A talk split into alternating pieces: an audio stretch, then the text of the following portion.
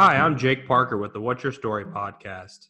Here I talk with my guests about their life experiences, as well as current and long term goals, and what gets them through the ups and downs. If you enjoy the show, please rate and subscribe. And don't forget to visit my website, jparkerfitlife.com, for access to my Instagram account, blog, and more. Hi, guys. Today's Big Idea Saturday podcast is called The Importance of Starting Now.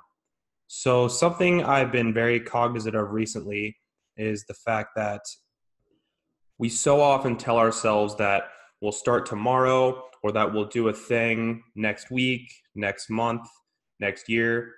And I think the thing that's so important is to really just start things when you're not ready. Start things whenever you can take that push and you know, it doesn't even have to be the time when you're the most motivated. It's really just whenever you can force yourself to make that leap. A concept I've talked a little bit about and thought a little bit about over the past couple days is just the fact that action leads to motivation more often than not, and it's not the other way around. So if you want to get into an exercise routine, you know, do things like set out your clothes the day before, your exercise clothes. Uh, you know, set set your alarm for early in the morning and set it across the room. Maybe sign up for a class uh, with a friend, something that holds you accountable. Uh, if you want to start writing, write you know a, a half a page every day, whatever it is that you can do. You know, whatever it is that you can do that's going to set you on the path that you want to be on is going to be useful. And you're never going to have the perfect time or the perfect situation or whatever else to really feel like you've reached that point that that point that you think is out there that oh now i can start you know now the world is telling me that i should go out and do this thing. It's not like that. It's really just about starting things when you're not ready and throwing yourself into them. Uh, one of the reasons i started this podcast was that uh, i had a recommendation from a friend and it was just to to just schedule a podcast and record it and put it out there. I, I didn't feel like i was ready. I felt like there was still work that i needed to do and ways that I wanted to and needed to improve, which is always true. But that doesn't mean that I can't just start because that's really how you get better. And that's the main point of this, too. Uh, start now and you're going to continue to get better and better. I think that we so often think we're afraid of failure and we think that we don't want to fail. We don't want to look embarrassed in front of other people.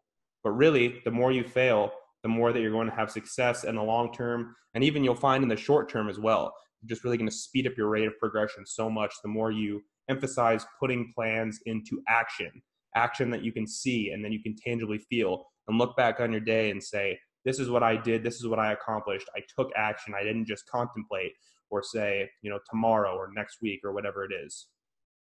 Another little antidote from Mike Matthews' book, The Little Black Book of Workout Motivation, is something I posted today, and it says, The surest way to change attitude is to change behavior. So this is a concept I've studied a little bit in the sense that um, basically your mind is and your and your self-esteem and your the view of yourself is formed by watching yourself take action. So that means if you see yourself as someone who takes action every day to be a better version of yourself, whether that's through you know self-care like reflection, by journaling, reading, you know, meeting new people, doing new things, joining new groups, whatever that is for you, or whether it's just uh, healthy exercise and eating patterns. When you see yourself as that person, you start to form those beliefs about yourself and you become that person. You don't think yourself, you don't think your way into being a new person. Uh, speaking about Mike Matthews, some of his content uh, was another one of the things that led me to talk uh, about this topic today in the sense that he really emphasizes the fact that uh, getting into shape specifically, and this transcends to a lot of other things, but it, it's one of those things that takes a lot of hard work initially and a lot of focus for a number of probably years, depending on where you're at, maybe more or less. But once you get into a really uh, the shape that you want to be in and reach some of your limits and really push yourself to be in the top tier that you know you can get to and physically and biologically your body knows it can get to as well.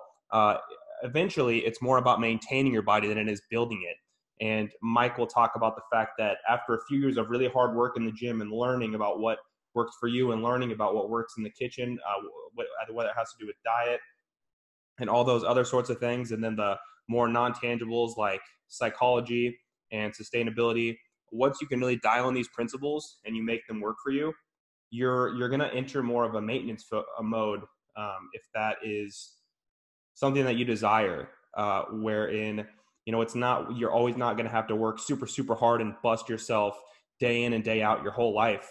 If you can set up positive habits and learn what's going to take you to the top tier and then learn how to sustain that rather than build very very uh, incrementally on top of that because you're going to reach a limit genetically and biologically where you're where you're really close to the top of your game which can sound a little disappointing but at the same time it's nice because you know that you can put your focus on other things you know you're not going to have to bust your butt uh, with diet and exercise your whole life when it comes to getting in shape and this is the same way i believe for other lifestyle habits uh, not so much in the same sense that we reach a peak. I think that when you talk about your own intellect and cognitive abilities, and you know you're forming thoughts and branching out into relationships, I think that's something that can really exponentially grow and always continue to grow.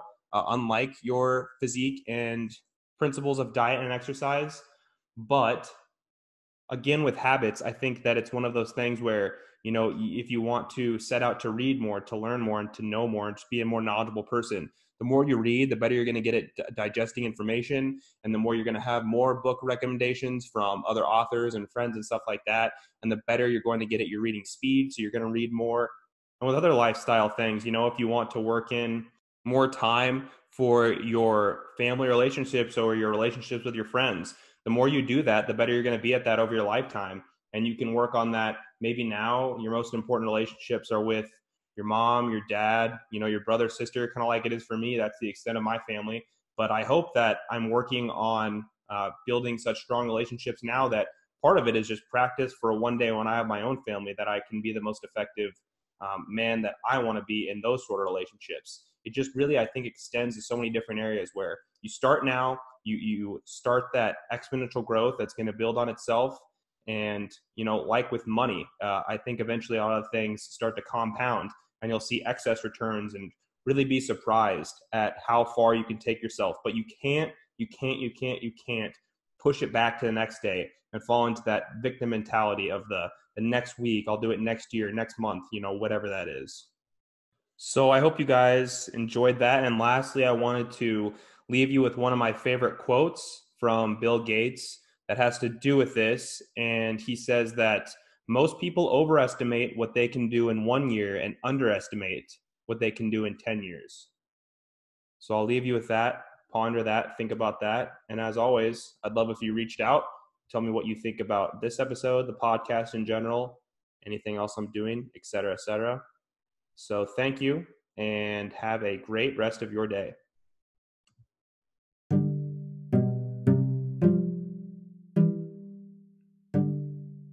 This has been the What's Your Story podcast. I'm Jake Parker. If you enjoyed the show, please subscribe to the podcast and listen in to new episodes every Monday and Saturday. Also, give us a rating and review, or share with a friend or family member you think might enjoy the show. I'm always looking for new guests, so if you or someone you know would like to come on the show, please reach out by email or Instagram. Both are easily available on my website, jparkerfitlife.com. Thanks.